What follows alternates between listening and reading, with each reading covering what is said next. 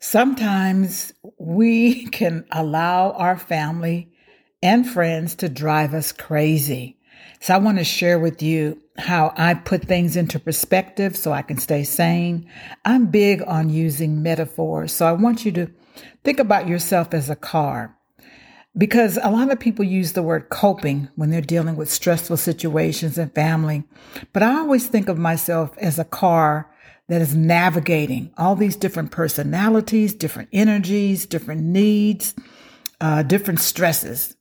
So, to keep my stress under control, I'm learning how to have a healthier emotional response without getting lost or crashing or running out of mental, physical, spiritual, and emotional gas.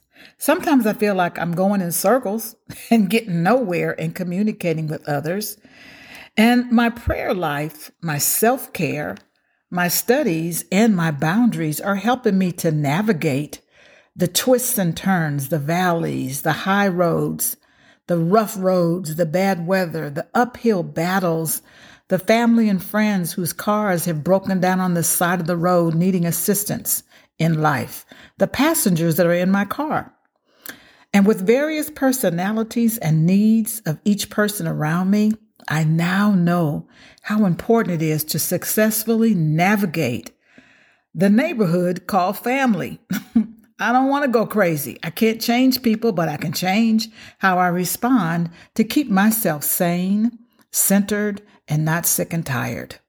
You know, in our cars, we have a GPS. I tell you, that is an amazing tool that we have. I use my GPS a lot in my car. But when I think about the metaphor of my life and that I'm a car, I'm learning to follow my GPS. And the GPS stands for God provides serenity. The more I allow God to guide my life, I do find more peace. And sometimes my personal spiritual GPS will reroute me to avoid accidents or going down crazy street, to avoid dead ends, and to avoid unnecessary time lost. I'm learning to navigate carefully various challenging relationships. And I want to share some of these secrets with you. And keep in mind, this is just a metaphor as if you are a car and you're, the, you're driving this car.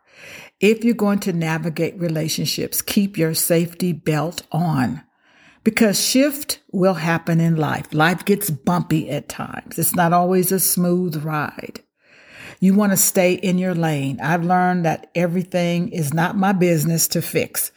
I've got to stay in my lane. If I want to navigate my life, I've got to turn on the lights when it gets dark. And sometimes it gets dark and you wonder, how long is this going to last? And it gets stressful and scary and tiresome and you worry and you're in the dark. And I have to remind myself, Jewel, stay in the light. I have to remind myself to keep my faith tank full with premium gas.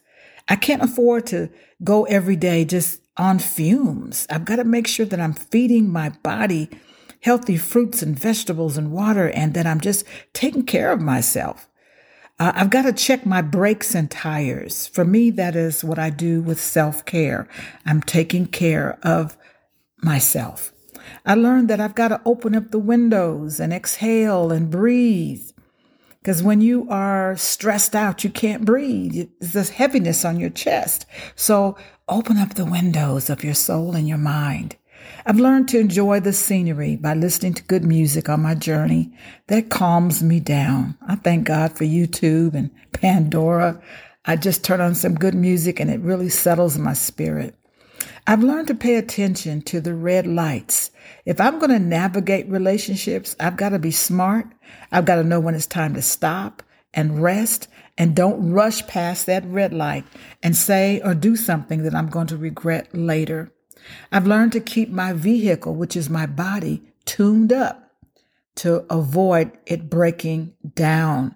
That means you've got to move your body, exercise your body, take care of your body. That means you've got to give the, your body the best nutrients so that you can enjoy this journey called life and navigate all the relationships that are on your journey of life. This is Jewel Diamond Taylor. Thank you so much for listening and sharing anything that I have on my various platforms, my podcast, Facebook, Instagram, my newsletter, and my website. And be sure to check me out. Maybe you'd like to sign up to receive my newsletter. God bless you and stay in the light.